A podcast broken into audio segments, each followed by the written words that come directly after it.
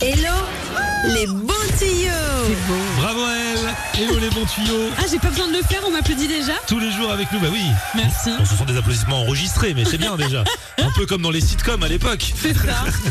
Hello les bons tuyaux, aujourd'hui part à la chasse aux mauvaises odeurs Oui, c'est ça. À certaines petites odeurs qui peuvent parfois nous embêter au quotidien, eh ben, j'ai deux, trois astuces pour vous pour justement les dissim... les...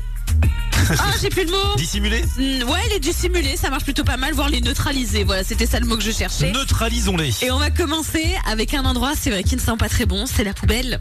Bah, Le principe même d'une poubelle est en effet de ne pas sentir très bon Voilà, sauf que quand on veut la vider, eh ben déjà, non seulement quand on l'ouvre et qu'elle est pleine, elle sent pas très bon, Oh là là. mais même une fois qu'on a descendu la poubelle, il y a toujours cette odeur un petit peu acre qui reste. Ouais. Alors pour ça, il y a plusieurs moyens. Déjà, c'est quand vous mettez un nouveau sac poubelle, au fond, vous mettez quoi Du Du bicarbonate de soude Exactement, Ah, le c'est pas bicarbonate possible. de soude. Bah figure-toi que ça absorbe vachement bien les odeurs. T'en mets un petit peu sur le fond de ton sac et déjà ça va te permettre de neutraliser très légèrement l'odeur de ton sac poubelle une fois rempli. Mais surtout, une poubelle, ça se nettoie une fois par semaine au vinaigre blanc.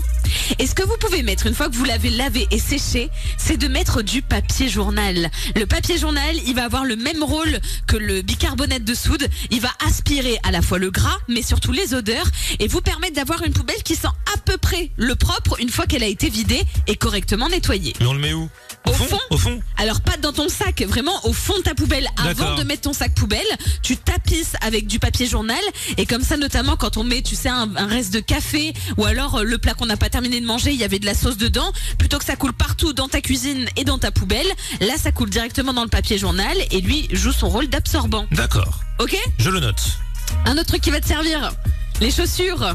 Les chaussures qui ont pris la pluie. Oh. Bah ça c'est mes et qui chaussures sentent pas très bon. Bah je les, je les remets quand même, mais j'ai pas encore fait tout ce qu'on m'a dit de faire D'enlever Alors, la semelle et Je tout t'en ai donné plein des Ouais. astuces que vous retrouvez sur le site latina.fr, mais tu peux également utiliser des sachets de thé sec.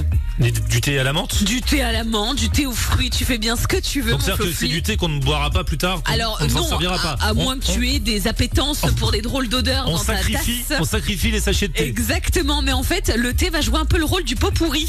Et en fait, le thé, quand il n'a pas encore été infusé, il a un pouvoir absorbant qui est hyper fort et qui te permet de lutter contre ces mauvaises odeurs. Et d'ailleurs, petit tips, vous pouvez aussi suspendre un petit sachet de thé dans votre penderie et ça marche super bien. Donc là, je mets le sachet de thé dans mes chaussures. Voilà, c'est ça, tu le laisses un petit peu absorber. Alors évidemment que vu l'état de tes chaussures, là c'est pas possible. Ah. Ça ne sentira pas plus jamais. Par contre, ça va atténuer l'odeur et toute la partie un petit peu humide de tes petits yep, eh bien va être aspirée par le sachet de thé. D'accord.